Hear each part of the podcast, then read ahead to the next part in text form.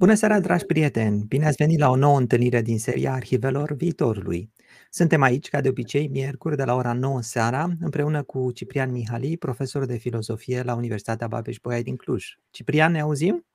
Ne auzim foarte bine. Bună seara tuturor! Invitatul uh, din seara aceasta este Alexandru Toma Pătrașcu și împreună vom vorbi despre epidemiile viitorului. Toma, ne auzim?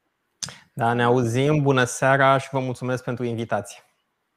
Cu mare plăcere. Alexandru Toma Pătrașcu este fondatorul și directorul Bucharest Science Festival, cel mai important eveniment de promovare a științei din România.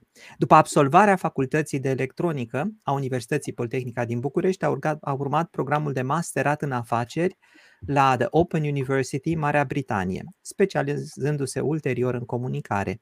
De peste un deceniu dezvoltă programe educaționale non-formale de popularizare a științei, atât pentru copii cât și pentru adulți. Este membru fondator al Asociației Secular Umaniste din România, ASUR, și se implică în acțiuni de public advocacy în favoarea respectării caracterului laic al statului. Din 2011 publică cu regularitate pe platforma contributors.ro, abordând subiecte legate de educație, politică și știință. Așa cum uh, v-am obișnuit, o să-l las pe Ciprian să ne introducă puțin în, uh, în acest subiect. Ciprian? Sigur, uh, o fac cu mare plăcere cu, și, cu, și cu mare bucurie. Mă bucur foarte mult că Toma a acceptat să fie cu noi în continuarea și încheierea acestei serii dedicate de noi științelor vieții și reflexiei actuale despre identitatea noastră biologică și despre amenințările uh, la adresa uh, viului.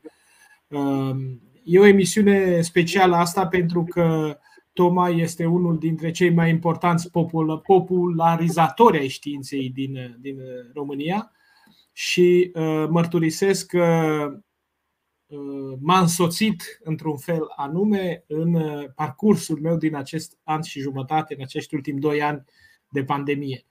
Uh, atunci când a început pandemia, mă aflam uh, în altă țară și primul meu gând a fost să mă repet într-o librărie, să găsesc ceva care să mă ajute să înțeleg ce se întâmplă. Ce se întâmplă cu noi? Vreau să caut o carte despre virusuri, o carte despre epidemii, o carte despre istoria, ceea ce s-a întâmplat ca să vedem dacă nu cumva ceea ce se întâmplă acum are vreo legătură cu o istorie a științei, cu o istorie a medicinei, cu o istorie a bolilor pe care noi în graba noastră o uh, ignorăm. Și mai ales, evident, ce putem învăța din toate acestea. Um, setea mea de cunoaștere în acel moment n-a fost satisfăcută pe cât aș fi vrut, însă ea a fost recompensată la întoarcerea în țară, la câteva săptămâni, luni de la întoarcerea în țară, am uh, intrat într-o, într-o librărie și am găsit această carte. Am găsit această carte, Alexandru Toma Pătrașcu, povestiri despre epidemii și vaccinuri, din care uh, chiar și eu aș fi vrut să vă citez uh, două, trei fragmente. Sigur, Toma o să o facă mult mai bine decât o pot face eu aici, chiar și citându-l dar în uh, această carte, el spune la un moment dat uh, două lucruri pe care aș vrea să le rețin aici. Trăim într-o lume a microbilor, îi întâlnim în mări și oceane, în sol și în atmosferă, îi găsim chiar și în rocile situate la mii de metri adâncime. Capacitatea lor de a coloniza medii extrem de diverse este remarcabilă și nu încetează să ne uimească. Cele mai noi estimări sugerează că Pământul ar putea găzdui circa un trilion de specii de bacterii, și Tom o să ne vorbească exact despre asta, o să ne arate câte zerouri în cap într-un trilion. Așa, spre comparație, numărul tipurilor care au putut fi cultivate și studiate în laborator este infim, de ordinul la 10.000, a suta milioana parte din total. Diversitatea genetică a virusilor este probabil și mai mare, iar numărul lor de-a dreptul stupefiant. Acesta este primul, uh, prima informație sau uh, cadrul în care ne situăm. Faptul că trăim într-o lume de virusuri, de bacterii, de fungi și de agenți patogeni uh, care aproape ar trebui să ne sperie, dar Toma o să ne liniștească. Însă ceea ce trebuie să ne sperie mai mult decât această lume extraordinară este faptul că nu învățăm foarte multe din istorie faptul că, așa cum am găsit într-un citat minunat pe care Toma îl folosește în carte, la foarte puțin timp după, deschi, după, după inventarea variolării, prima strămoșul vaccinului de astăzi, da? la începutul secolului al XVIII-lea. Biologul, nu? biologul elvețian Tissot scrie o carte despre inoculare în care se străduiește să combată la 1754 tezele antivariolării sau, cum le-am spune noi astăzi, tezele antivaccinismului. Și ceea ce face Toma extraordinar în această carte este să demonstreze similitudinile între discursul antivaccinist din secolul XVIII și discursul antivaccinist din secolul 21. Așadar, au trecut 300 de ani în care progresul științei s-a însoțit de constanța pseudoștiinței sau de discursul antiștiinței. Uh, știința a evoluat enorm în aceste trei secole.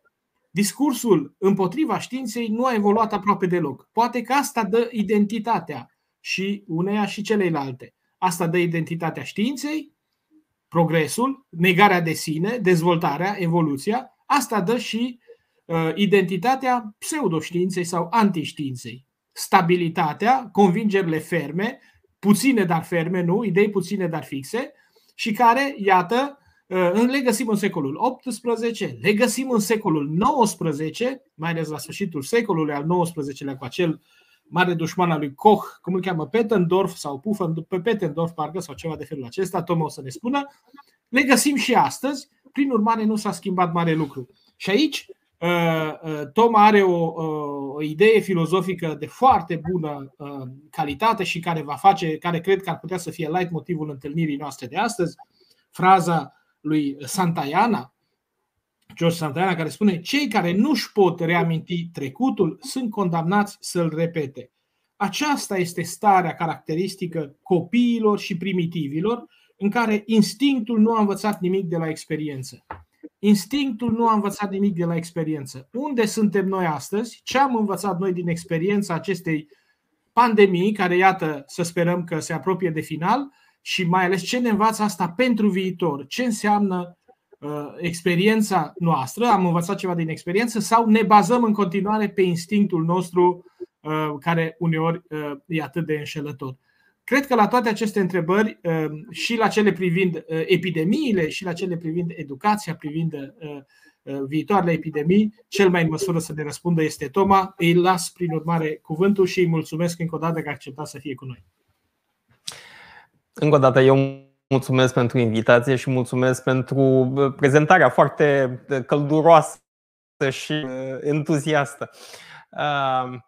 Da, discutăm despre epidemiile viitorului pentru că vor fi, vor fi cu siguranță. Când am început cartea, în urmă cu, nu mai știu, vreo patru ani și ceva, cinci, nu mă gândeam că vom avea ocazia să trăim astfel de vremuri interesante principalul driver uh, în spatele cărții a fost uh, o altă epidemie despre care acum uh, nu prea se mai vorbește pentru că deja a devenit nesemnificativă în comparație cu epidemia de COVID. Epidemia de rujolă, de pojar. Noi eram o țară, istoric vorbind, vaccinată împotriva rujeolei. Practic dispăruse de la noi și sincer, nu mă așteptam să ne trezim dintr-o dată în mijlocul unei epidemii uh, înfiorătoare pentru acele standarde, pentru standardele uh, pre-COVID uh, de rujeolă. O boală care poate să fie prevenită prin vaccinare, care este prevenită prin vaccinare și care totuși a produs la noi în țară decese, morți. Am avut 64 de copii morți pe parcursul câtorva ani. Evident că aceste cifre par absolut nesemnificative dacă le comparăm cu uh, numărul actual de decese înregistrate în urma epidemiei de COVID. Dar uh, pentru vremurile prepandemice, uh, mi se părea absolut înfiorător să avem posibilitatea de a, de a opri, de a, de a preveni o boală care nu este nici pe departe banală, și să nu o facem. Cumva de aici a plecat ideea cărții. A plecat, cum a spus și Ciprian, de la dorința de a pune în librării un, un ghid care să îți permită să înțelegi de unde vin epidemiile, cum se produc, de ce ne îmbolnăvim și ce putem să facem ca să prevenim aceste, aceste boli, aceste îmbolnăviri. Uh, din câte știu eu, nu a mai apărut nimic la noi de prin 69, dacă nu mă înșel, când s-a publicat uh, a treia ediție în română a unei cărți celebre. Este în continuare sub tipar, uh, dar are aproape 100 de ani. Este vorba de celebra carte Vânătorii de microbi al lui Paul de Cruyff. Dar oricât de interesant ar fi această carte, este depășită. Gândiți-vă că în 1926, cred, nu mai știu, când a fost scrisă ea, 24-26, ceva de genul ăsta, nu se cunoșteau antibioticele. Codul genetic nu fusese descifrat. Funcționarea sistemului imunitar era aproape necunoscută lucrurile au evoluat foarte mult în ultima sută de ani și, din păcate, imensa majoritate a oamenilor nu au primit un update. Uh, calculatoarele noastre și telefoanele noastre sunt updatate odată la două zile, ca să, dacă nu cumva chiar și mai des. Uh, din păcate, noi oamenii uh, primim update-urile mult mai rar. E, Uh, cumva această carte a venit ca un fel de update la uh, vânătorii de microbi a lui uh, Paul de Cruyff. Cred că un update uh, o să fie și în seara aceasta, Toma. Ne-ai, ne-ai pregătit niște slide-uri, nu? Da, da, da, da, da, da. Uh, cred Le pun că eu se vede, ia, pune-l tu. Așa. Deocamdată un slide așa negru pentru a ne, uh, a ne introduce în temă că dacă discutăm de epidemii, nu trebuie lucrurile să fie uh, întunecate și misterioase. Uh, una peste alta uh, o să vă dau uh, cam bancuri așa, uh, o veste bună și o veste proastă. Uh, vestea bună este că dacă tot discutăm de uh, epidemii, de bacterii, de virusuri, de microbi la modul general, Realitatea este că cea mai mare parte dintre ei ne ignoră. Acum, nu știu, s-ar putea să ne simțim jigniți, cum adică un prăpădit de microb mă ignoră pe mine? E, s-ar putea să fie mai bine. Că, cum a citat de Ciprian din carte, se estimează că pe Pământ ar putea să existe ceva de genul 10 la puterea a 12 specii, nu, atenție, nu bacterii, nu, micro, nu bacterii individuale, specii de bacterii. Este un număr atât de mare încât nu prea are un sens pentru noi nici scris așa, nici uitându-ne la numărul acela de 0. Nu prea am, e un număr atât de mare că nu mai înseamnă nimic. Ca să avem o mică, un mic termen de comparație, pe fața Pământului, în momentul de față, sunt undeva spre aproape 8 miliarde de oameni. E, numărul de pe ecran este de vreo 150 de ori mai mare, dacă nu mă înșel. Mai mult de atât, dacă ne uităm și la virusuri, ajungem la niște cifre absolut astronomice. Atenție, să nu facem confuzie. Bacteriile sunt într-o categorie, virusurile în cu totul alta. La modul general, toate chestiile mici și mai mult sau mai puțin colcăitoare sunt înglobate sub o denumire umbrelă nu foarte precisă de microbi. Lucruri vii, microscopice, micuțe. Ce înseamnă micuț? după gustul fiecăruia. Acum putem să încadrăm acolo, evident, încadrăm uh, bacteriile, evident, încadrăm virusurile, dar obicei încadrăm și protozoarele, poate chiar și diferiți paraziți foarte, foarte mici, care sunt aproape invizibili fără un microscop. Uh, am discutat de microbi, deci uh, viață microscopică.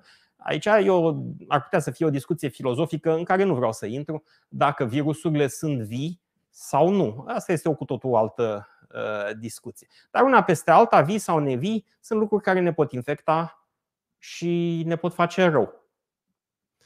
Dar există foarte multe astfel de virusuri. Se estimează că într-un uh, centimetru cub uh, adusesem, dar nu l-am adus aici, l-am în alt birou. Uh, un degetar micuț are cam 2 cm cubi și jumătate, 3. Deci într-o chestie micuță, micuță, într-un centimetru cub de apă de mare, se estimează că sunt aproximativ 100 de milioane de particule virale. Dacă ne gândim și uh, cât de mari sunt oceanele lumii și dacă apelăm, apropo de oceane, la unitatea standard de măsură din revistele de popularizare științifică, mai precis, balena albastră, alături de uh, terenul de fotbal ca unitate de uh, măsură a suprafeței. Balena albastră este o unitate standard, ar trebui introdusă în si. Cristian poate face o, o notificare către SIS, către sistemul către uh, biroul de greutăți și de măsuri din Paris să introducă în si balena albastră ca unitate de măsură. E, dacă adunăm toate particulele virale care zac, care plutesc uh, în uh, mările și oceanele din lume, carbonul echivalent din toate aceste particule virale este echivalent cu carbonul întâlnit în 75 de milioane de balene albastre. Uh, iarăși, ca să aveți un termen de comparație, populația de balene albastre este doar de vreo 25.000 de indivizi. Ceea ce înseamnă de fapt că există o cantitate enormă de viață pe Pământ care cumva uh, ne scapă sub radar. Uh, și poate că nu este rău. Uh, vestea bună, repet, este că, deși există foarte multe viețuitoare microscopice, cele mai multe dintre ele ne ignoră. Și uh, ca să vă faceți așa o idee, uh, să zicem că pătratul ăsta, pătratul, în fine, dreptunghiul ăsta uh, reprezintă totalitatea speciilor de bacterii. Și eu v-aș propune să încercați să descoperiți acel pixel care arată bacteriile patogene, deci care ne pot face rău. La rezoluția pe care o avem aici, Toma, cred că este imposibil. Mai mult de atât, ă, dacă ați fi văzut un astfel de pixel, ar fi fost produsul imaginației. Nu există. De ce nu există ă, pixelul ăsta? Pentru că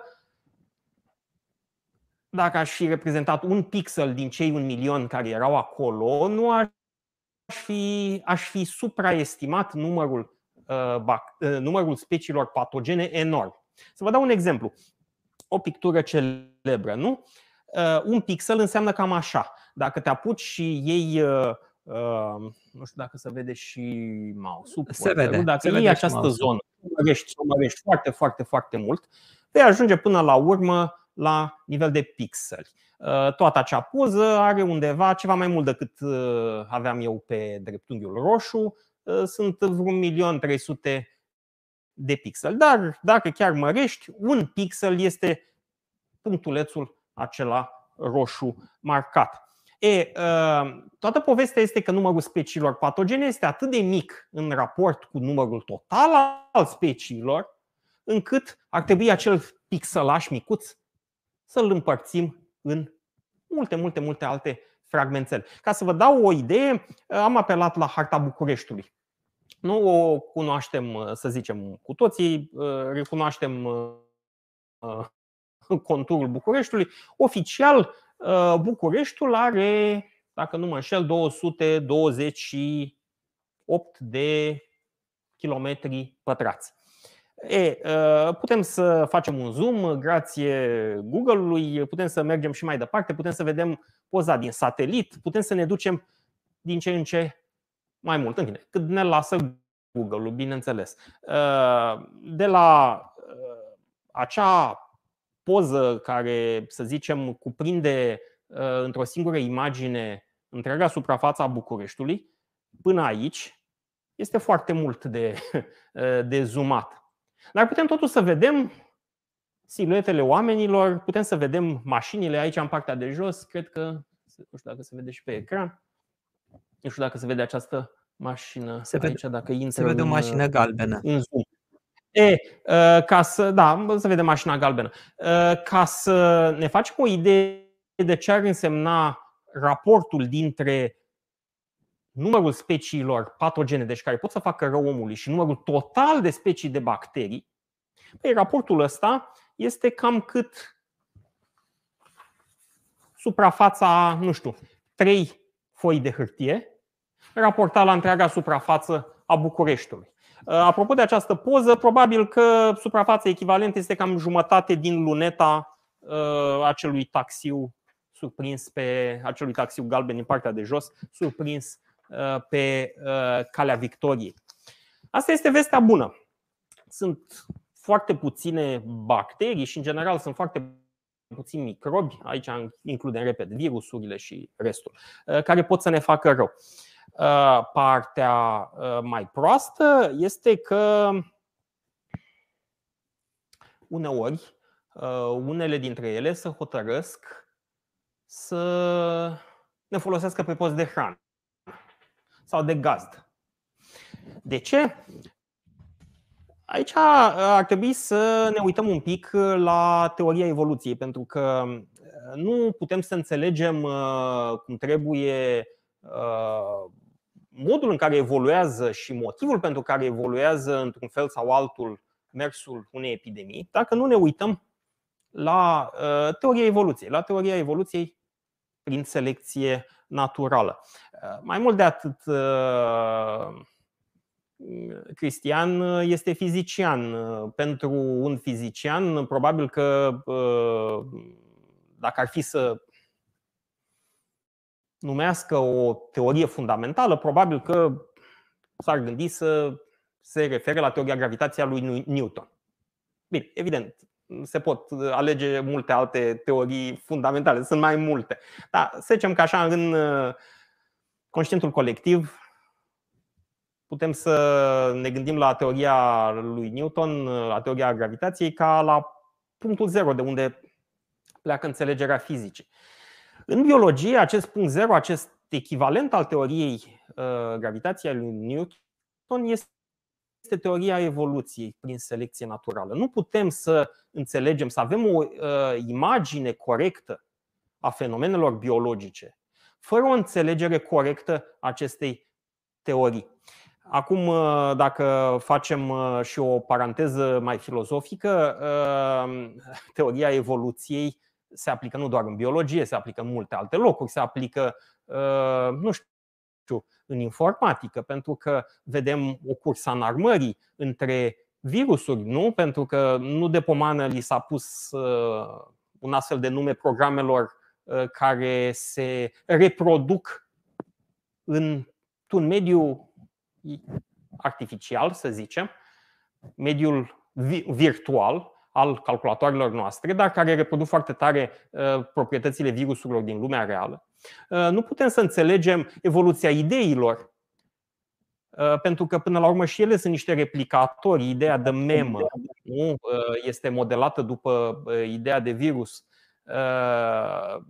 Niște replicatori care trăiesc tot așa, tot așa într-un mediu până la urmă virtual, deci în mintea noastră, care, idei care ne infectează și care se reproduc pe care noi le reproducem, suntem determinați să le reproducem la fel cum un virus determină celula să, reprodu- să îl reproducă, așa ideile ne determină pe noi să le reproducem, să le împrăștiem mai departe. Uite ce facem și acum, noi împrăștiem idei.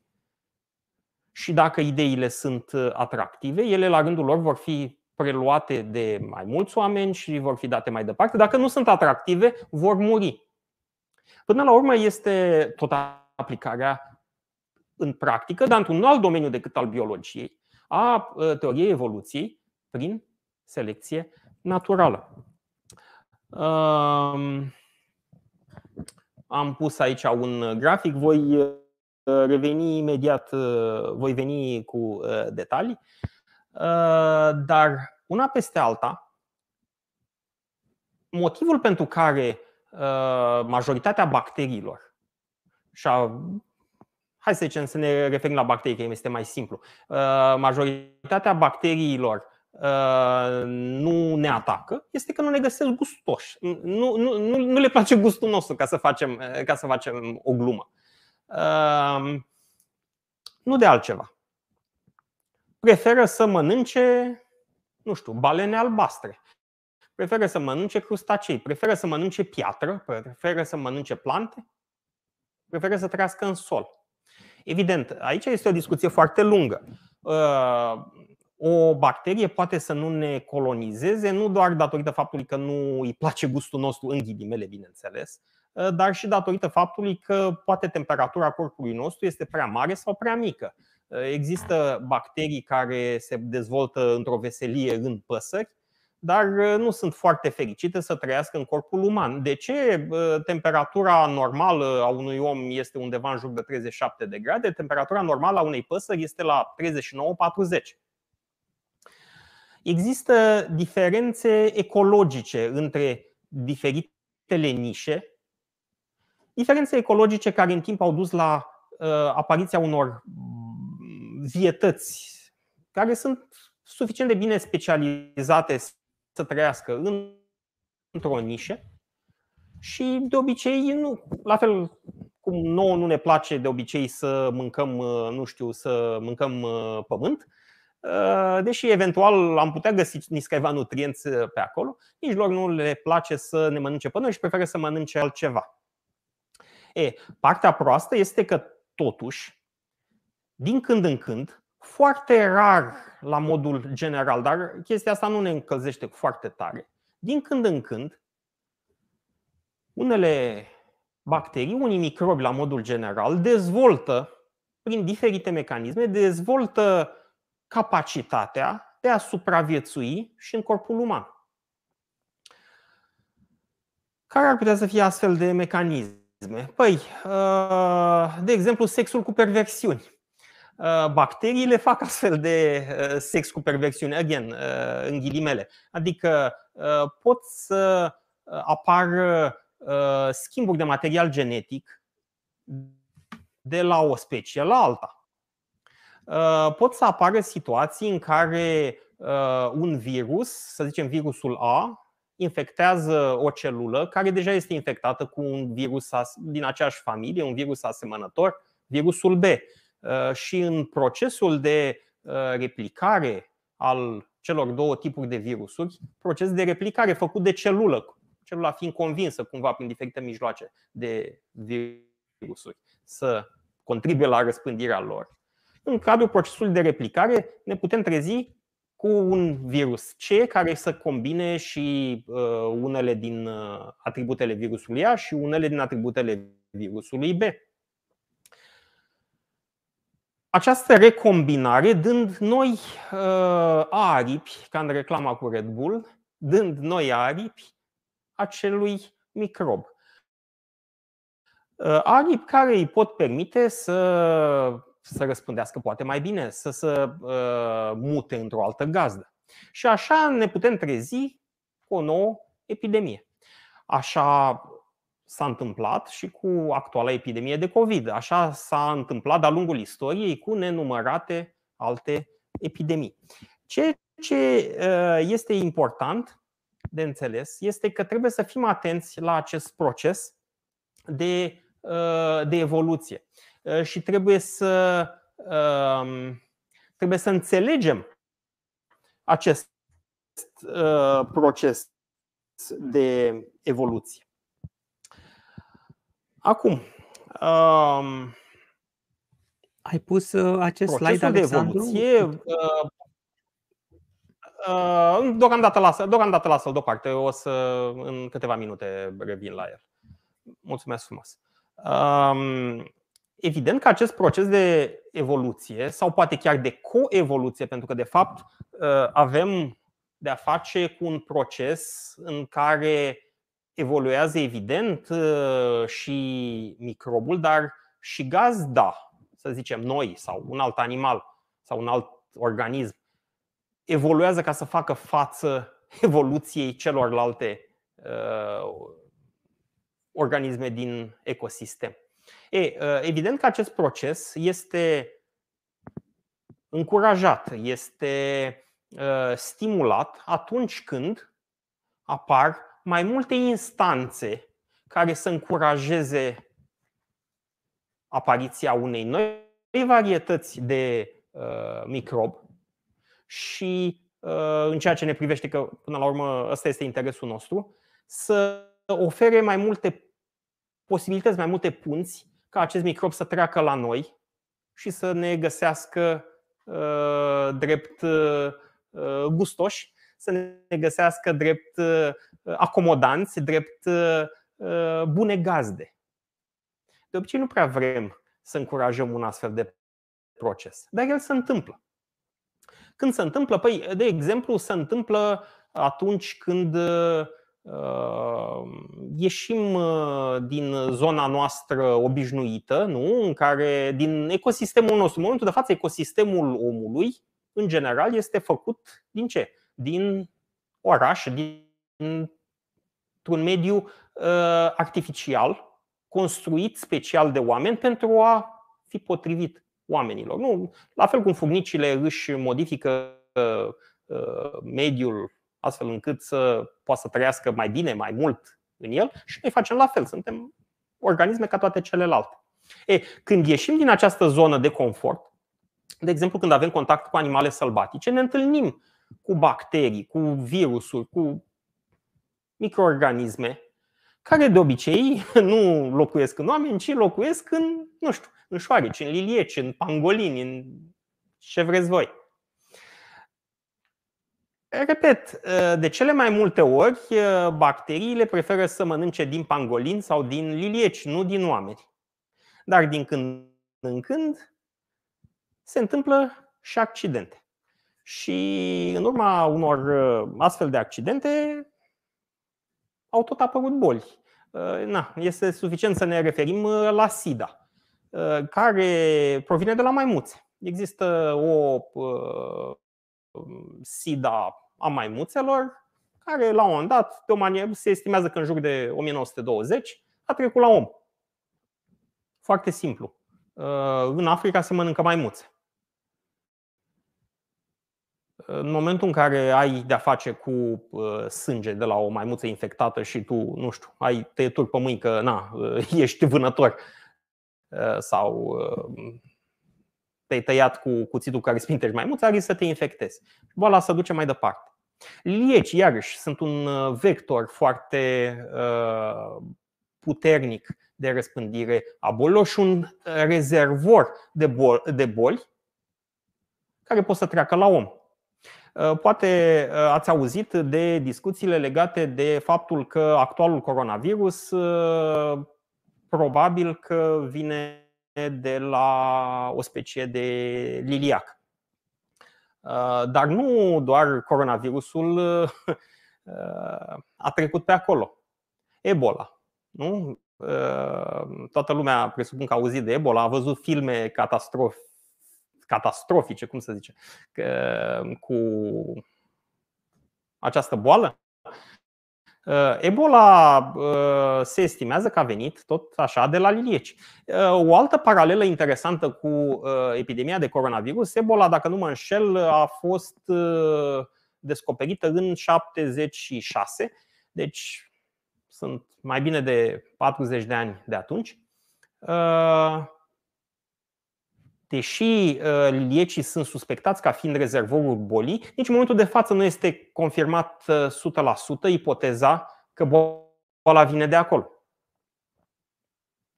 Uh, o altă boală, Marburg, foarte asemănătoare cu Ebola, este confirmată ca venind de la lilieci. Virusul Marburg și virusul Ebola sunt, sunt înrudite. Cu toate, acele, cu toate acestea, repet, nici acum, după atâtea decenii, nu știm exact, nu avem confirmarea 100% clară că Ebola a venit de la specia X de lilieci. Deci, uh, chestia asta ar putea să, sau ar trebui să pună suficient de mult, uh, nu știu, să, să pună sub semnul întrebării speranța de a găsi rapid răspunsul la întrebarea de unde a venit coronavirusul. Uh, știi, Toma, dacă îmi permiți doar o scurtă întrerupere, mi se pare oarecum paradoxal că noi acum căutăm întrebări, uh, vrem răspunsuri foarte precise, tocmai datorită succesului științei, care ne-a dat răspunsuri uh, surprinzător la multe întrebări la care nu aveam răspunsuri. Însă acum suntem în situația în care, cu toate că, de fapt, știința nu e capabilă să dea întotdeauna răspunsuri, cum am vrea noi, noi cerem de la știință să ne dea răspunsuri la orice. Deci, succesul științei, de fapt, e, cred, cel care ne-a dus în situația asta.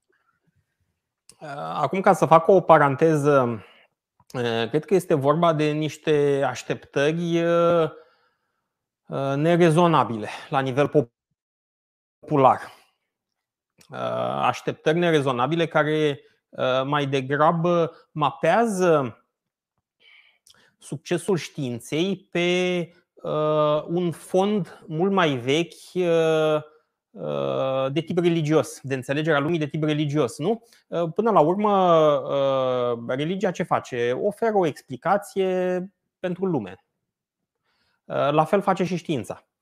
Nu discut acum că știința într-adevăr îți oferă o explicație uh, corectă și funcțională a lumii în timp ce religia nu, dar asta este partea a doua. Dar fundamental ambele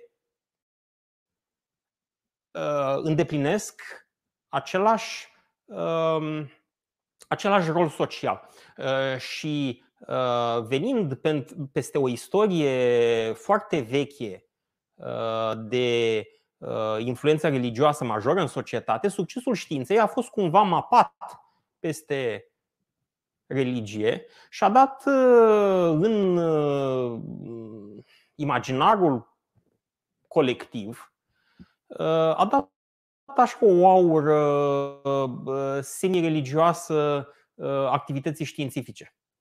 E, religia nu pretinde că dă un răspuns absolut. Și atunci, Știința dacă oamenii. Uh, nu, nu, religia, religia. Uh, și atunci, dacă oamenii aplică uh, acel pattern de gândire de tip religios pe știință, uh, sunt tentați să ceară științe, și științei uh, un răspuns absolut și un răspuns simplu la probleme complexe. Nu, ă, în religie lucrurile sunt foarte simple. Așa a vrut Dumnezeu, asta este. Răspunsul este foarte simplu. Ă, știința nu vine cu răspunsuri simple. Și atunci de aceea, cumva, asta este părerea mea, de aceea ă, poate să fie greu de înțeles, greu de acceptat, greu de acceptat în punct de vedere uman, în primul rând. Pentru că noi am vrea, nu, să avem un răspuns simplu și rapid fără să ne batem prea mult capul la problemele mm, arzătoare uh, din jur. Da, da, așa e. Aș adăuga doar că uh, știința nici nu își propune ca să vină cu răspunsuri simple. Știința vine cu răspunsurile care sunt și de cele mai multe ori sunt complexe, așa sunt ele. Exact, exact. Din păcate, uh, omul obișnuit, nu știu, omul mediu, cum putem să-l definim, uh, s-ar putea să înțeleagă altfel sau înțelegerea lui s-ar putea să fie deformată. Și cumva de aici apar niște așteptări nerezonabile vis-a-vis de știință și, de, și în același timp o să apară și dezamăgiri nerezonabile vis-a-vis de știință. Cum? Nu avem un răspuns la întrebarea X sau la întrebarea Y? În loc să te bucuri că în sfârșit după 500 de ani de cercetări ai reușit să descoperi răspunsul la un mister, Uh, tu paradoxal poți să fii nefericit că nu le-ai aflat în două săptămâni. Bun, da. Mă, uit, Asta este... mă uitam, uh, Toma, puțin și la ceas, pentru că e momentul să luăm și la, să răspundem la întrebările celor care ne urmăresc. Dacă mai este ceva din prezentarea ta care vrea să adaugi sau să-ți termin uh, ideea? Uh, da. Uh, evident că întrebarea care se pune este cum putem să ne pregătim să facem față epidemiilor viitorului, pentru că acestea, în mod sigur, vor apărea. Evident, este nevoie de un sistem de urmărire. El există, dar el trebuie îmbunătățit și mai ales trebuie îmbunătățit tocmai în acele zone sensibile și care, din păcate, sunt cel mai puțin înclinate să-și îmbunătățească sistemul de prevenire. Mai precis, țările sărace, pentru că, din păcate, ă, zona țărilor sărace se mapează cu zona ă, cu o biodiversitate foarte mare, cu zona tropicală, de acolo de unde ne putem aștepta să vină ă, noi patogeni. Ar trebui îmbunătățit sistemul medical la modul general discutam de Ebola. De exemplu, uh, Ebola uh, în Zaire, fostul Zaire, Republica Democratică Congo se numește uh, acum, în, când a apărut prima epidemie în 76, epidemia a apărut datorită unor manevre medicale nefericite. Mai precis, undeva într-o zonă foarte îndepărtată și mai săracă chiar și decât Zairul la modul general, uh, exista o misiune catolică belgiană. Directorul școlii misiunii a plecat, nu știu, în concediu în satul lui, s-a întors pe drum, a cumpărat niște carne de uh, animal sălbatic, probabil maimuță. S-a infectat uh, cu Ebola. Uh, a venit, a fost tratat la spitalul uh, misiunii și din păcate de acolo a plecat epidemia. De ce? Pentru că cei uh, de la, uh, de la acel spital făceau pe bandă rulantă, deci atenție, între 300 și 600 de pacienți pe zi, făceau injecții inutile, placebo să le zicem, cu vitamine și foloseau instrumentar nesterilizat. Și boala s-a transmis, dintr-o dată a explodat datorită acestor manevre medicale nefericite. În fine, uh, trebuie pus un accent foarte puternic pe uh, educație, pe înțelegerea corectă a teoriei evoluției, pentru că de înțelegerea acestor, acestor mecanisme evolutive uh, este legată înțelegerea modului în care apar epidemiile, în care dispar epidemiile, este legat modul de înțelegere înțelegere al modului în care noi uh, răspundem la un nou patogen. Și acum, dacă poți să pui terograficul acela, uh, există un uh, studiu recent la care a participat și un coleg de lui Ciprian, biologul Alexandru Stermin, care a evoluat gradul de acceptare și de cunoaștere a teoriei evoluției la studenți de facultate în, cred că, 20 și ceva de țări europene, 26 de țări europene. Și uh, România nu stă deloc uh, bine în, uh, în, în această uh, în acest clasament, uh, după cum la jos al graficului din dreapta, nici uh, teoria evoluției nu este foarte bine acceptată și uh, nici uh, uh, foarte bine cunoscută. Studiul mai arată ceva și nu este singurul astfel de studiu. Studiul arată că cu cât gradul de religiozitate al subiecților este mai mare, cu atât cunoașterea și acceptarea teoriei evoluției este mai mică. Există foarte multe studii care arată că în țările cu un grad ridicat de religiozitate, performanțele populației în zona matematică, în zona fizică, în general în zona STEM, sunt mai reduse. Nu vreau să implic aici uh, o uh, uh, cauzalitate directă. Dar uh, ce vreau să spun este că sunt de fapt niște factori sociali iar, uh, să zicem, gradul de religiozitate funcționează mai degrabă ca un fel de hârtie de turnesol care ne arată dacă o societate este deschisă sau nu către cunoașterea științifică. Problema este că, în lipsa unei cunoașteri științifice, nu putem să construim o societate adecvată pentru secolul 21, nu putem să construim o societate adecvată pentru viitor. Și aici cred că este foarte mult de muncă la nivelul sistemului de învățământ. Pentru că până la urmă cheia este educația. Tocmai aș avea și o, o, o întrebare sau mai degrabă o pistă de, de reflexie. Ai vorbit foarte, foarte inspirat la un moment dat despre efectul de viralizare.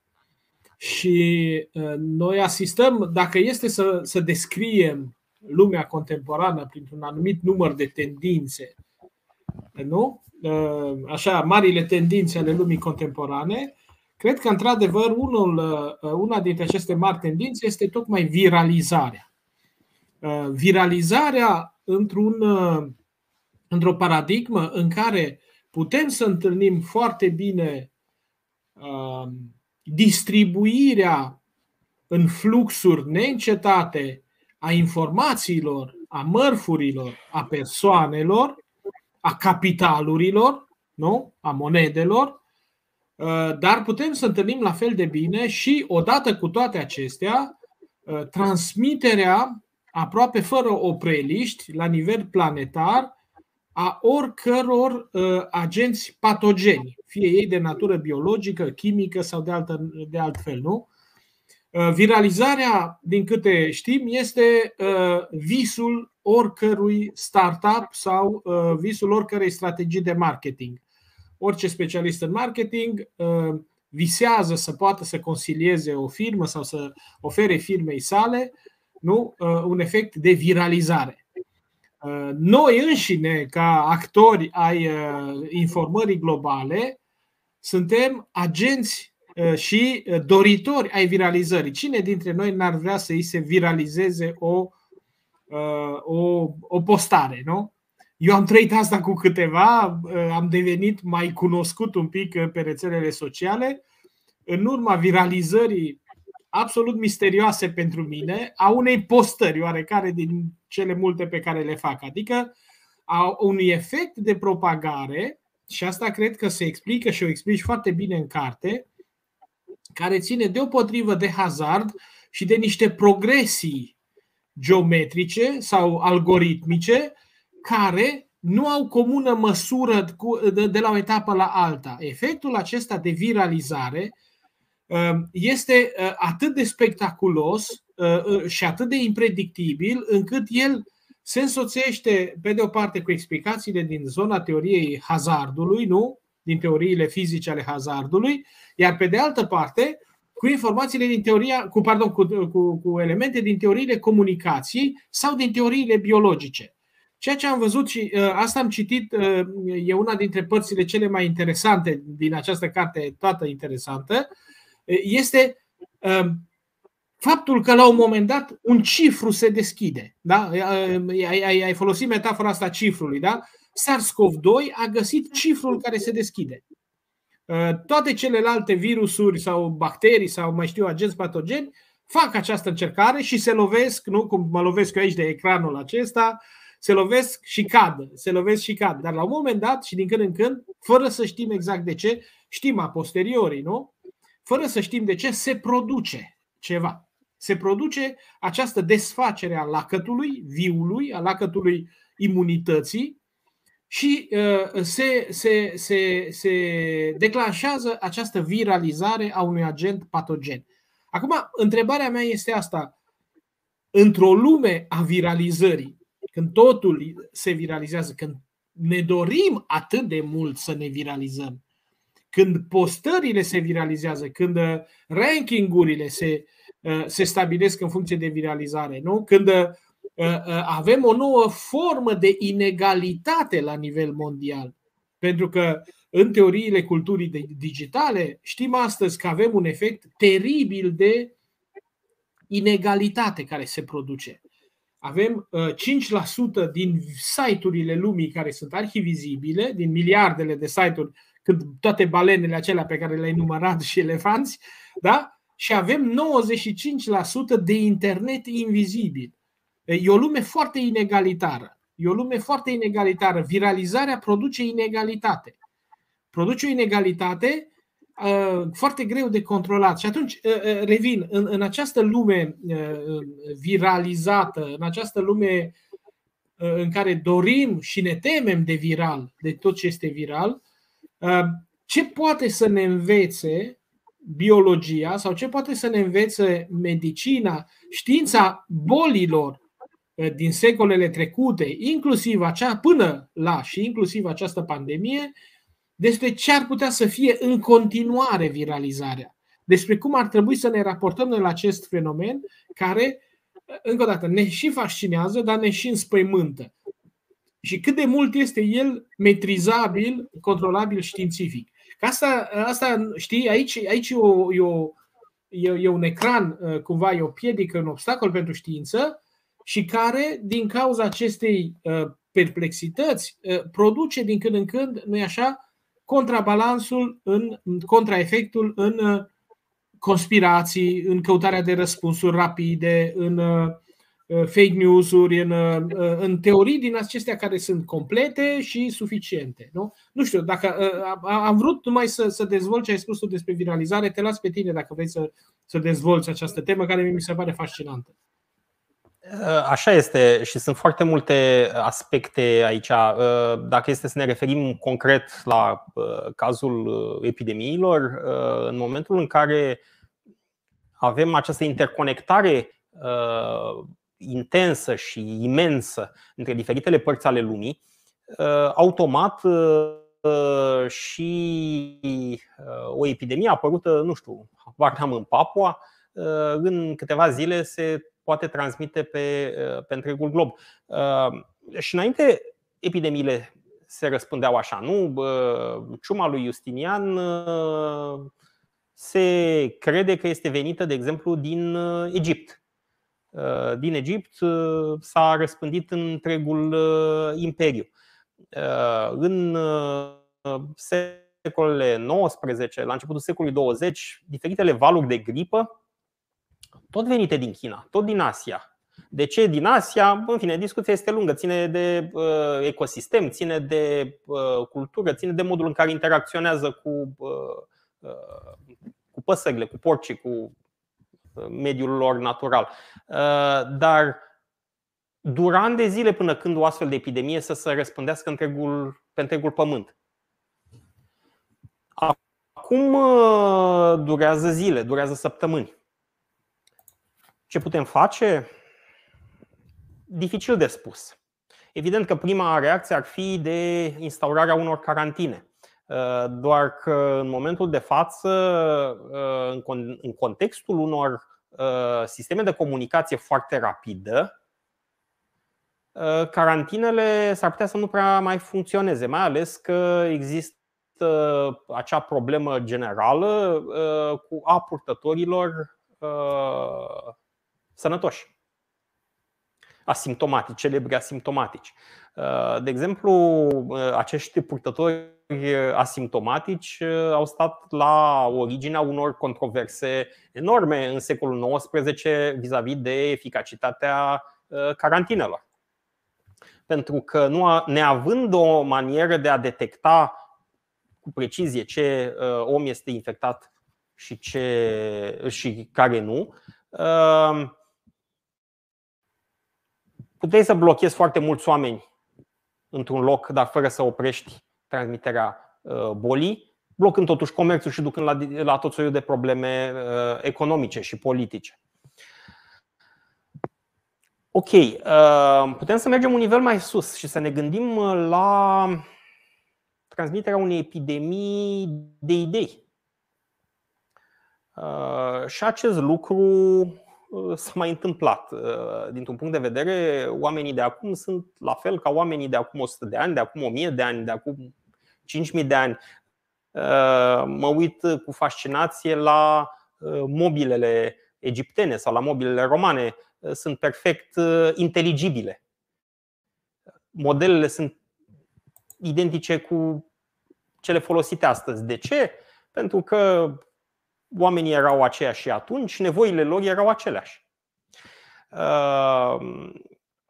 societatea umană de acum seamănă foarte mult cu societatea umană de măcar din neolitic încoace. Evident, amplificată, pe steroizi, ca să folosim acea sintagmă americană legată de uh, noul program uh, spațial. Uh, am văzut și în trecut idei răspândindu-se viral în bine, cu rezultate bune, cu rezultate nefericite. Uh, am putut să vedem cum uh, s-a răspândit uh, revoluția științifică, cum ideea de experiment, de necesitatea efectuării unei verificări independente a unei teorii, lucru care, să zicem, a apărut cândva în jurul secolului al XVI-lea, treptat a dat roade și s-a răspândit întreaga lume cu rezultatele pe care le vedem astăzi. Pentru că dacă nu ar fi fost acea uh, inovație uluitoare, noi, practic, probabil că n-am fi trăit astăzi să discutăm. Dar în același timp am văzut și idei precum, uh, nu știu, uh, ideologiile politice extremiste, fascismul, comunismul, uh, idei care au însămânțat societăți întregi și care au dus la nenorociri foarte mari. Absolut. Vedem transformarea pe care tiparul a produs-o da, te rog, te rog, te rog. Uh, în secolul 15-16. Acum, acum avem internetul. Diferența este mai mult de Uh, viteză decât de, uh, de substanță. Până la urmă, și tiparul și internetul sunt niște tehnologii care permit interconectarea oamenilor. Evident, internetul permite o interconectare mult mai rapidă și mai uh, puternică. Dar hai să ne gândim ce se va întâmpla în peste două decenii, peste trei decenii, când vom putea să ne conectăm direct creierele unii cu alții această idee a depășit de mult uh, zona SF și este în zona uh, dezvoltării tehnologice. Uh, o astfel de tehnologie probabil că va ieși pe piață, să zicem în beta, probabil undeva la în 10-15 ani și va fi noul, noul hit în 2025. Ce se va întâmpla atunci când o idee, fie ea bună, fie ea rea, va începe să se răspândească direct, viral, circulând între creierele a 10-12 miliarde de oameni. Da, greu de imaginat. Uh, Ciprian, luăm niște întrebări? Da, luăm niște întrebări, luăm niște întrebări uh, pentru Toma și pentru noi. Uh, iată, prima întrebare de la domnul Gheorghe Rus, care ne, ne urmărește cu perseverență și cu multă atenție și ne pune niște întrebări foarte, foarte bune. Uh, domnul Rus ne întreabă ce părere aveți despre faptul că unii fizicieni, precum Stephen uh, Hawking sau Richard Mueller, uh, care a scris Cartea Fizica Timpului, au prezis apariția unei noi pandemii acum 5 sau 10, 5-10 ani. Uh, nu este vorba că niște fizicieni au prezis apariția unei noi pandemii sau unor noi pandemii. Uh, se știe că problema cu uh, pandemiile, problema cu noi patogeni nu este dacă vor apărea, ci când. Evident că noi, noi patogeni sunt, sunt identificați în permanență, așa în medie aproximativ unul pe an.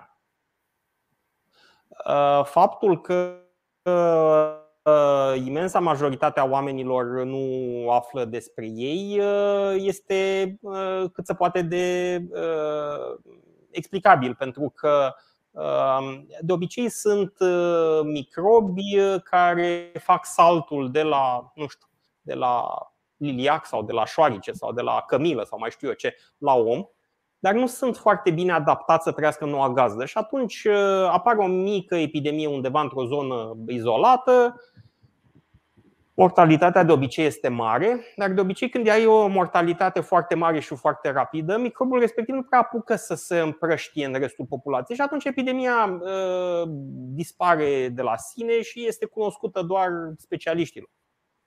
Dar uh, am avut epidemia de SARS-CoV-1, uh, am avut, uh, iată, Ebola, a apărut în 76, am avut SIDA, identificată cândva în jur de 79-80, dar uh, făcând trecerea la om cândva în jur de 1920.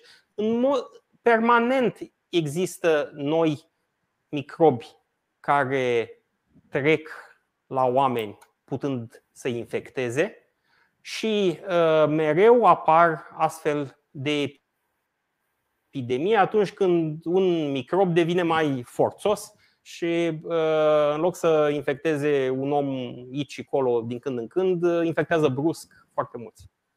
Da. Uh, o întrebare în același sens de la Daniel Nițu. Pot fi pandemiile prezise? Au fost difuzate în media știri care anunțau pandemia COVID, iar acest lucru dă impresia unei conspirații. Astea sunt două întrebări, de fapt. Una despre posibilitatea prezicerii pandemiilor și una despre conspirații. Um, să zicem că uh, nu pot să prezic în momentul de față, nu eu, meteorologii nu ar putea să prezică în momentul de față că peste trei ani, într-o zi anume, va ploua. Dar meteorologii pot să spună foarte clar că peste trei ani, sigur vor exista zile cu ploaie. Uh, la fel se întâmplă cu pandemiile. Uh, o pandemie poate, o nouă pandemie poate apărea mâine sau poate apărea peste 10 ani. Nu putem să prezicem în acest moment. Nu avem cum să știm când va apărea pentru că este un fenomen care ține de întâmplare. Este ca și cum am dat cu zarul. Uh, obții 6-6, te trezi cu o pandemie. Dar nu, de cele mai multe ori nu obții 6-6 când ai uh, cu zarurile la tablă. Pe de altă parte, e sigur că dacă dai de suficient de multe ori cu zarul, mai devreme sau mai târziu vei obține și dubla câștigătoare. Și cu cât uh, ce putem să uh, ce știm și ce putem să spunem cu claritate este că cu cât creăm mai multe posibilități. Deci e ca la zarul. Cu, decât, uh, cu cât dăm mai mult cu zarul, cu atât probabilitatea să obținem 6-6 va apărea mai rapid. Cu alte cuvinte, dacă uh, vom avea un uh, comerț necontrolat cu animale sălbatice, va crește posibilitatea unor noi pandemii. Uh, dacă nu vom controla fermele de animale, Fermele de animale sunt locuri în care pot să apară ușor noi patogeni care să treacă la om. Ele sunt, în țările dezvoltate, ele sunt foarte atent supravegheate de serviciile sanitar-veterinare, dar în țările sărace, în țările afectate de războaie, în situații extreme, astfel de aglomerări foarte mari de animale scapă sub radar.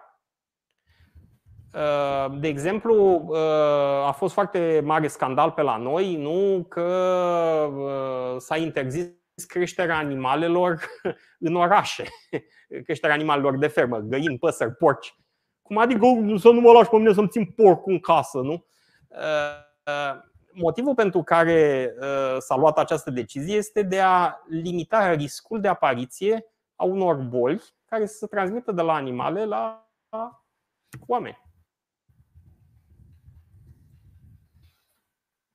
Mai departe cu întrebările tot de la domnul Gheorghe Rus, o întrebare. Ar putea exista noi descoperiri în biofizica moleculară care să ducă la crearea unor bacterii care prin activitatea lor metabolică să poată să distrugă anumite virusuri rezistente la medicamente?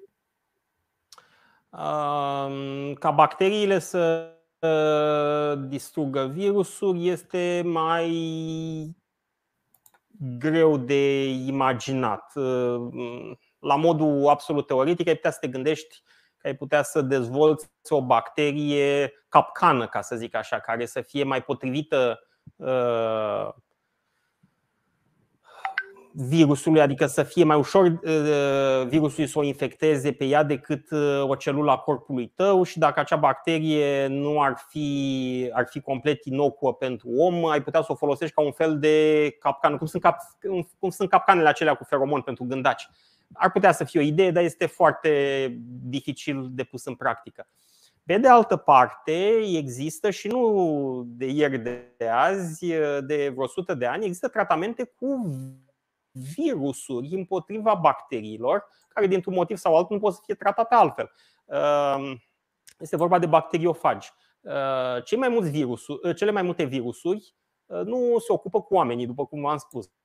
Nu se ocupă nici cu porci, nici cu lilieci, nici cu pangolinii. Cele mai multe dintre virusuri atacă, ce să vezi, bacteriile. De ce? Pentru că bacteriile sunt cele mai răspândite organisme de pe suprafața Pământului. Și există o clasă de astfel de, bacteri, de virusuri, se numesc bacteriofagi, mâncători de bacterii. Arată foarte interesant, n-am acum la îndemână o poză, dar o puteți găsi ușor pe internet. Arată ca un fel de năvuță spațială cu un tren de aterizare, o capsulă cu un tren de aterizare care se poate agăța de, de o bacterie. E, înaintea descoperirii antibioticelor, uh, s-au pus la punct uh, tratamente cu bacteriofagi, uh, tratamente care, într-o anumită măsură, funcționau, s-au folosit în timpul primului război mondial, imediat după, se mai folosesc chiar și acum. Se discută de folosirea unor astfel de tratamente în situațiile în care te întâlnești cu bacterii rezistente la antibiotice și nu mai ai cu ce să le tratezi. Da, o să iau o nouă întrebare uh, de la uh, Ioan Alexandru Ionescu. Există posibilitatea de a citi în interiorul codului genetic al virusului care, care este istoria lui și mutațiile lui recente, similar cu tehnologia blockchain? Uh, nu neapărat similar cu tehnologia blockchain sau în fine, acolo lucrurile sunt mult mai clare pentru că într-un blockchain știi foarte precis uh, întregul șir al tranzacțiilor uh, până în momentul în care faci tu analiza. Uh, în cazul virusurilor și în general al sistemelor biologice, lucrurile nu sunt atât de, cum să spun, de rigide. Dar da, se poate face o analiză și se poate construi un fel de arbore genealogic Așa putem să vedem, uh, nu știu, că varianta A a unui virus uh, se trage din varianta C și nu din varianta. Bine, trebuia să zic altfel. Că varianta D se trage din uh, varianta B și nu din varianta. Se poate face o astfel de analiză de, de filiație, se poate urmări istoricul genetic uh, al uh, organismului și nu doar în cazul virusurilor, uh, la modul general și în cazul nostru al oamenilor putem să vedem cumva istoria strămoșilor noștri. Bine, între anumite limite, bineînțeles, și apelând la foarte multe, la foarte multă matematică și la multe modele care să explice cea mai probabilă cale de evoluție. Am înțeles. Uh, prietenul nostru, Ioan Ilisie, dacă e vorba de epidemiile viitorului, emisiunea noastră, uh, eu cred că și în prezent suntem într-o epidemie și vom fi de cancere și boli, boli, boli cardiovasculare. Domnul Pătrașcu, ce părere are? Așa este. Uh, este o foarte bună remarcă de obicei când vorbim uh, limbajul uman uh, este departe de a fi uh, foarte precis conturat.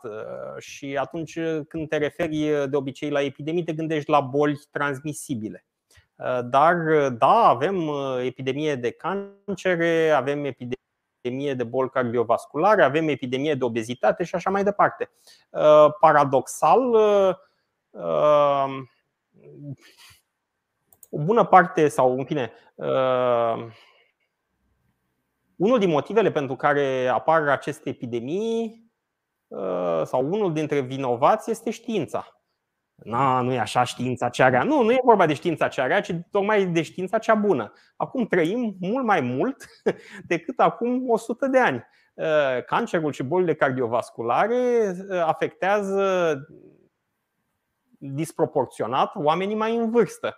Avem mult mai mulți oameni în vârstă decât existau acum 100 de ani și semnificativ mai mulți decât existau acum 1000 de ani. Deci avem un teren fertil pentru cancer, pentru boli cardiovasculare, pentru boli uh, metabolice. Pot să existe, bineînțeles, și alte cazuri uh, și alte cauze. Uh, o serie întreagă de cancere, de exemplu, sunt determinate de microbi patogeni sau care la prima vedere par să nu fie patogeni, dar care pe termen lung pot să genereze astfel de probleme. Nu știu, unul dintre cazurile cele mai cunoscute este cancerul de col uterin, care în cea mai mare cea mai mare proporție a cazurilor provine în urma infectării cu virusul HPV. Care virus pe moment nu îți face practic nimic. De aceea spun că este aparent nepatogen. Dar peste 10, 15, 20 de ani, acel virus, prin modificările pe care le creează în țesuturi, pentru că virusul vine și infectează celula și rămâne acolo, poate să rămână acolo și poate să modifice biochimia țesutului, rezultând un cancer. Iată uh, un cancer care provine direct de la infectarea cu un microorganism patogen. Mai luăm o întrebare tot de la domnul Rus. Ce părere aveți despre situația întâlnită în trilogia Roboția lui Asimov, în care pe o planetă numită Solaria oamenii evită contactul direct, întâlnindu-se virtual pentru a nu transmite boli? Uh, nu cred că se numea Solaria, dar da, știu, uh, știu cartea. Uh, mă distrez foarte tare uh, odată la faptul că în acea societate, de fapt, contactul social se reducea la un contact virtual de tipul celui prin care comunicăm astăzi acum. Oamenii aceia, efectiv, bine, beneficiau de sisteme ceva mai avansate, dar care există în momentul de față. S-au pus la punct sisteme de prezență virtuală 3D, nu știu, un fel de holograme care în carte, evident, erau foarte asemănătoare cu, cu omul real.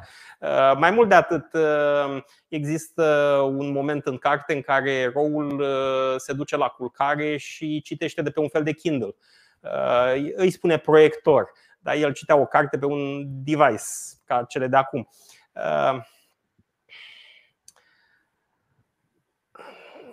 Asta este uh,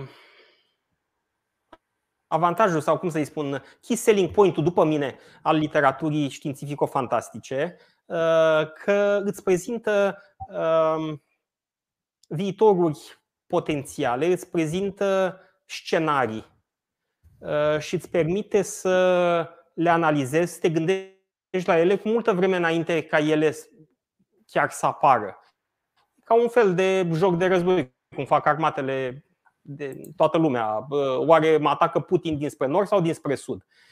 Uh, și uh, lucru care îți permite să te pregătești. Dacă este să ne uităm la, uh, la literatura științifico-fantastică, poate asta ar putea să fie o discuție pe da, viitor. Da, da, există o novelă, există o novelă din 43, dacă nu mă înșel, 42-43, în care Uh, se discute despre jocul video.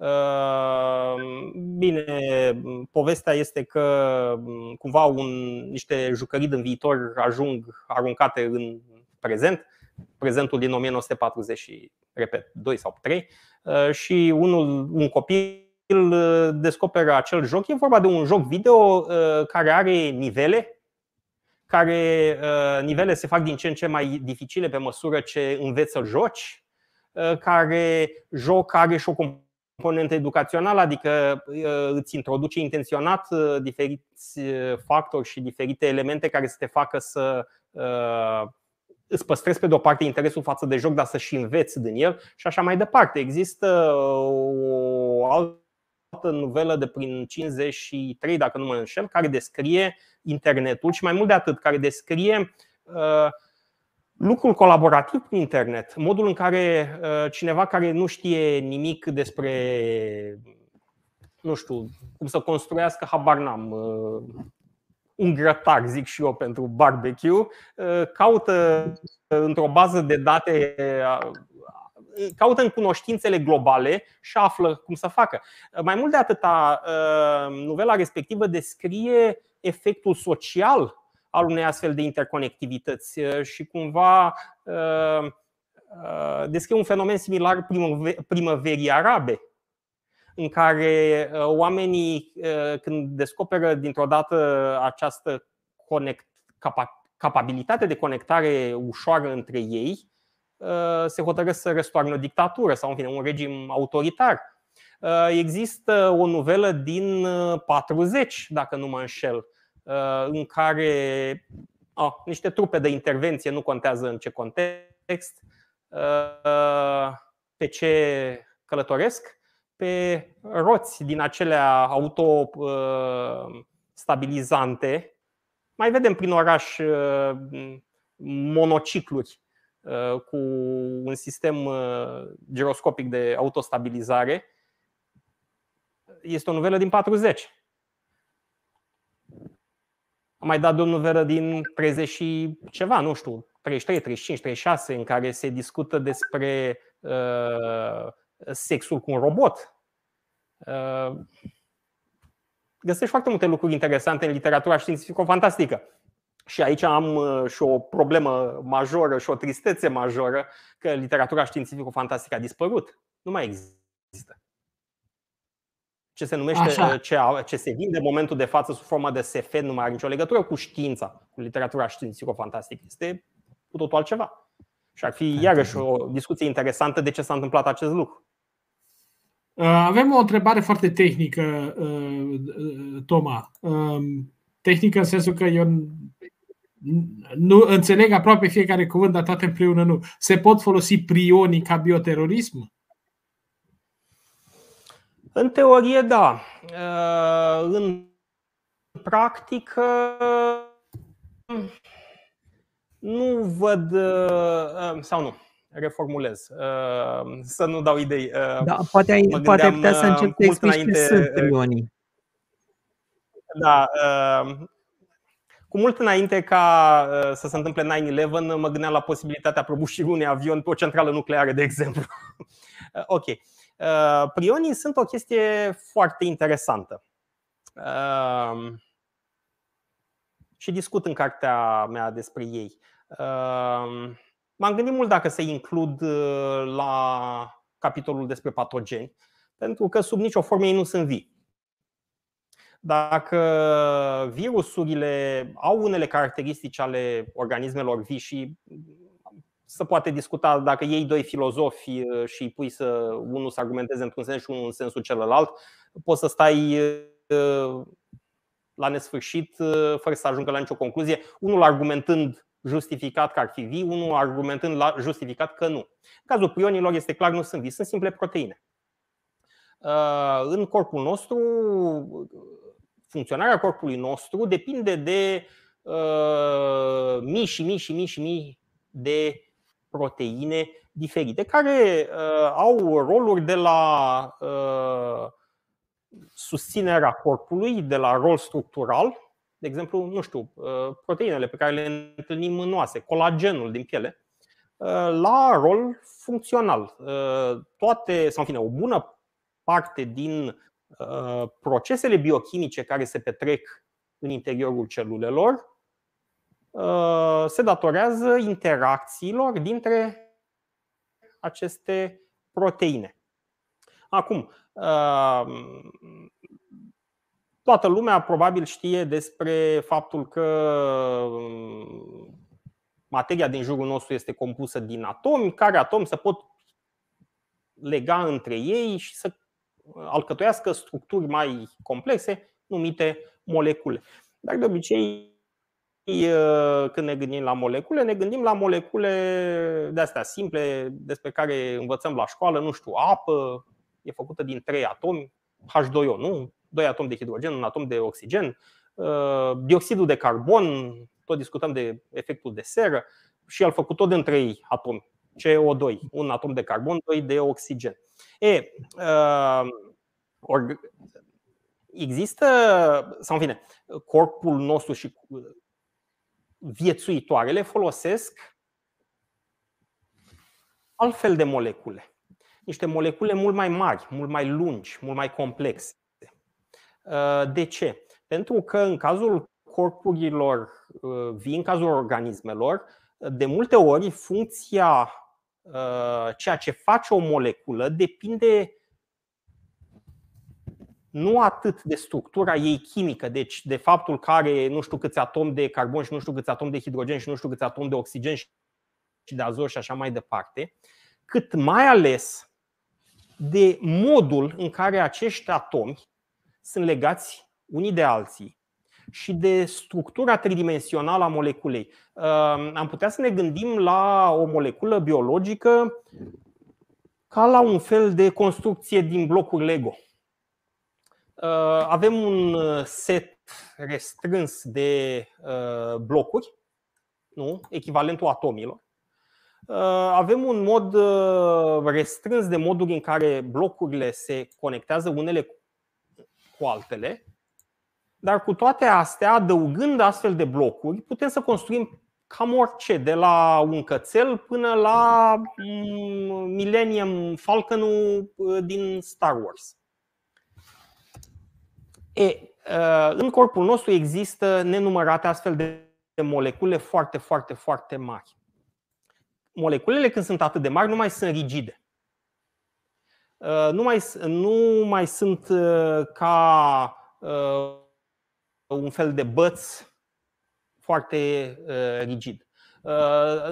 Se aseamănă mai degrabă cu un fel de, de vată o proteină poate să fie uh, vizualizată mai degrabă ca un fel de gemotoc uh, din uh, diferite lansuri de elemente mai mici, în fine, care se noadă unele cu altele. E, toată problema este că funcția biologică a unei astfel de molecule, repet, depinde foarte tare de structura ei tridimensională. Dacă ei modifica structura tridimensională, s-a dus cu funcția biologică. Și vedem lucrul ăsta foarte simplu, de exemplu când fierbem un ou. Albușul este același înainte și după fierbere.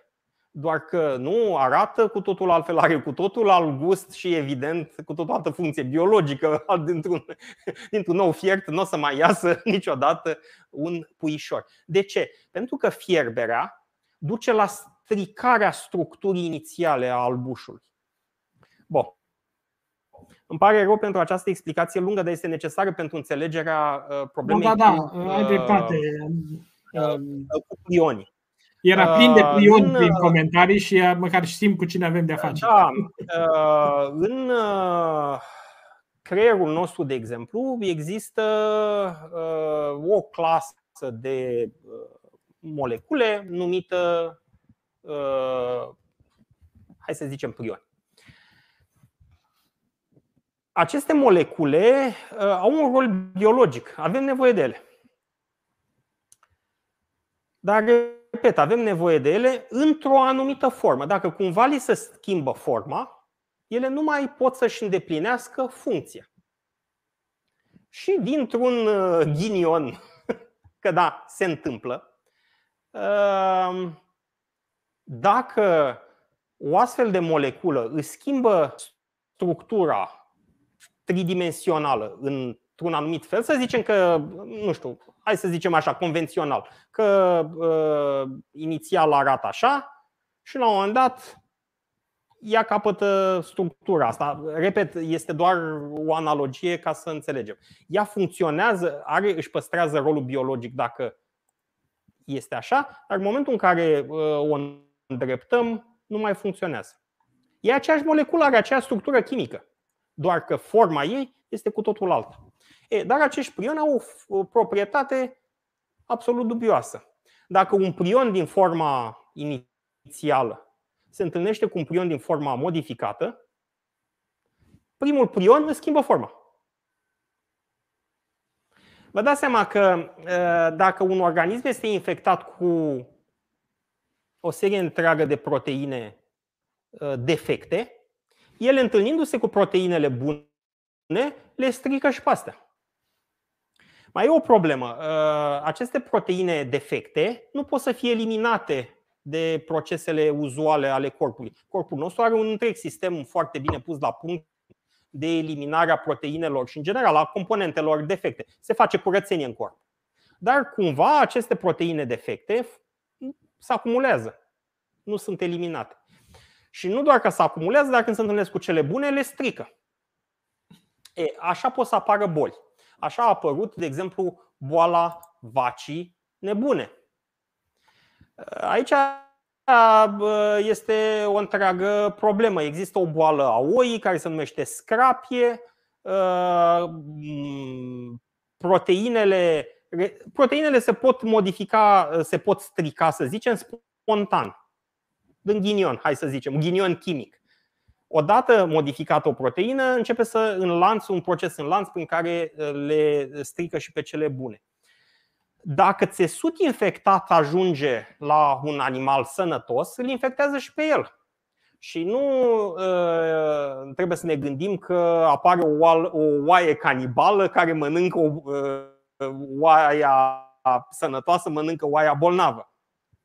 Uh, ci uh, e suficient să ne gândim că aceste proteine, acești prioni, sunt eliminați. Sunt eliminați prin uh, fecale, sunt eliminați prin urină, cu alte cuvinte, un animal uh, bolnav infectează uh, pășunea unde, uh, unde paște.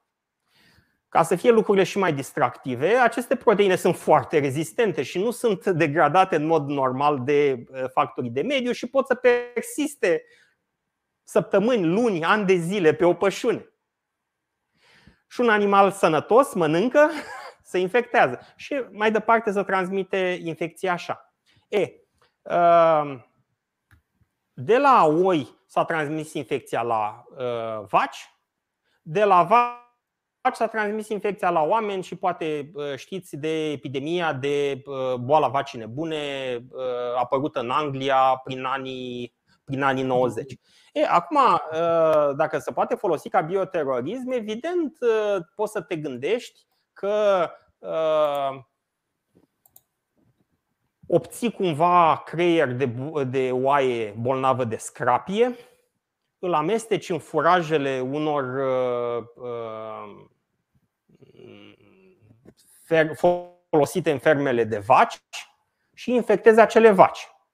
Acum, în principiu, carnea de la acele vaci ar trebui să nu ajungă în consumul uman, pentru că, repet, măcar în țările dezvoltate există controle sanitar-veterinare care elimină din consum cazurile, pentru că pot să apară și spontan, repet, pot să apară și spontan. Și ă, dacă apare un astfel de animal infectat, se iau măsuri inclusiv de eliminarea întregii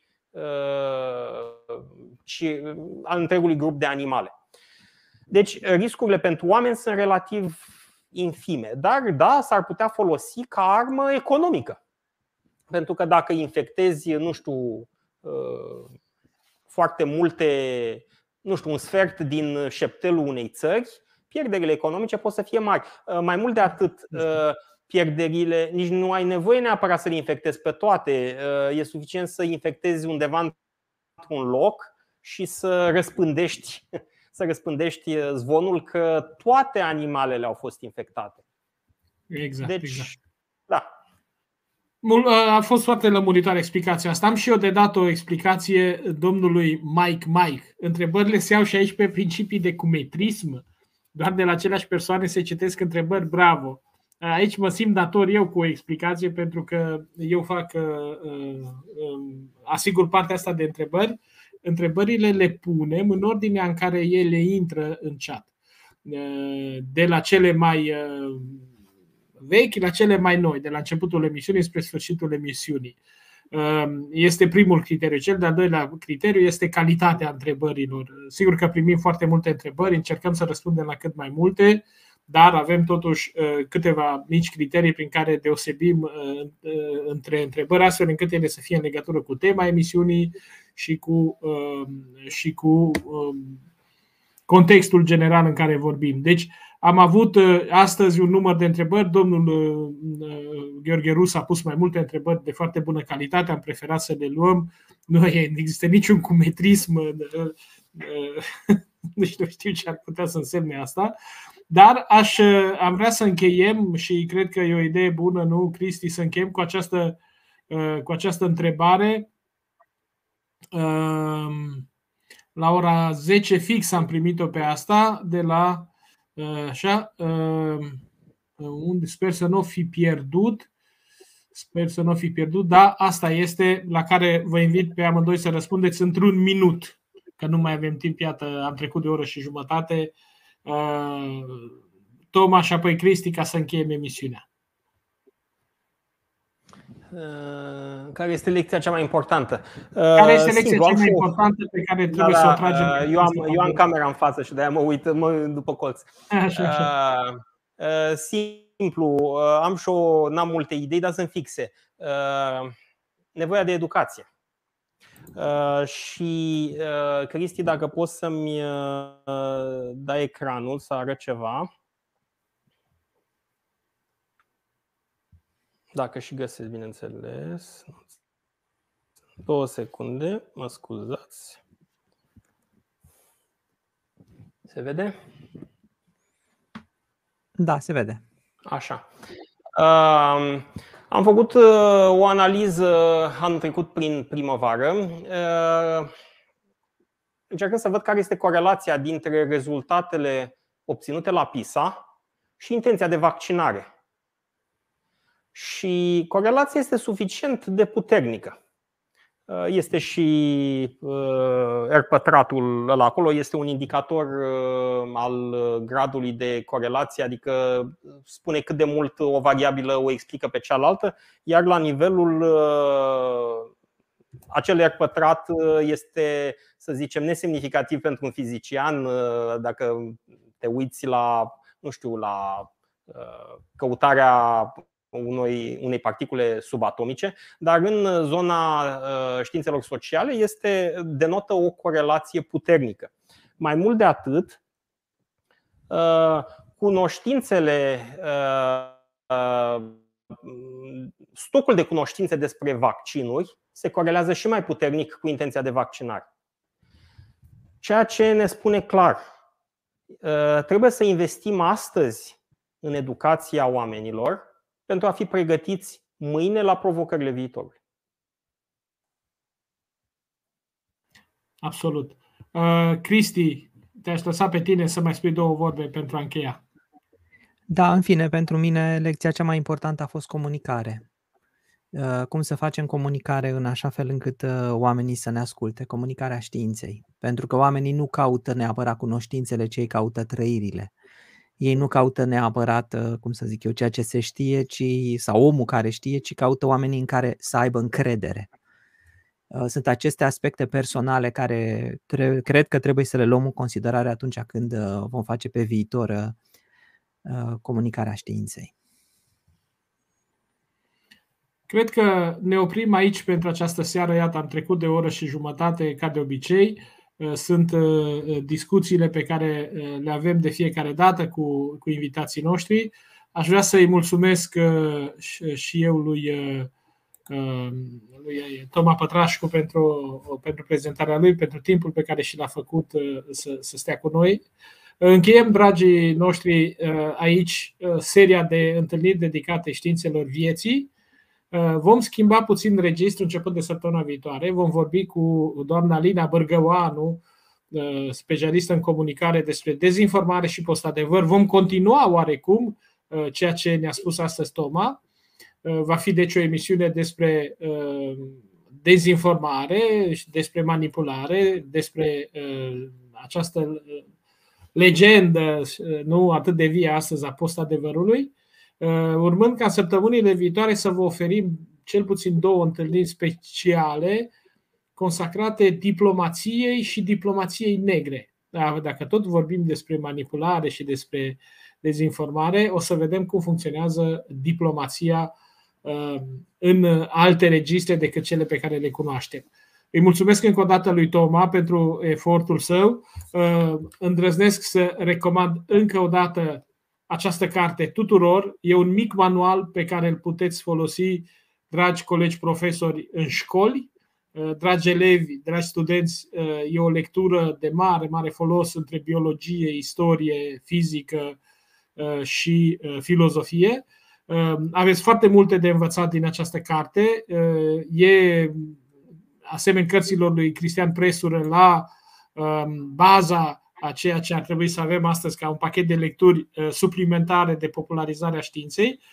Acestea fiind spuse, încă o dată vă mulțumim tuturor și vă dorim uh, o seară ușoară, să fiți sănătoși și să ne vedem cu bine săptămâna viitoare. Eu vă mulțumesc pentru invitație și tuturor celor care ne-au urmărit pentru prezență. Și noi îți mulțumim. La revedere, o seară plăcută. La revedere!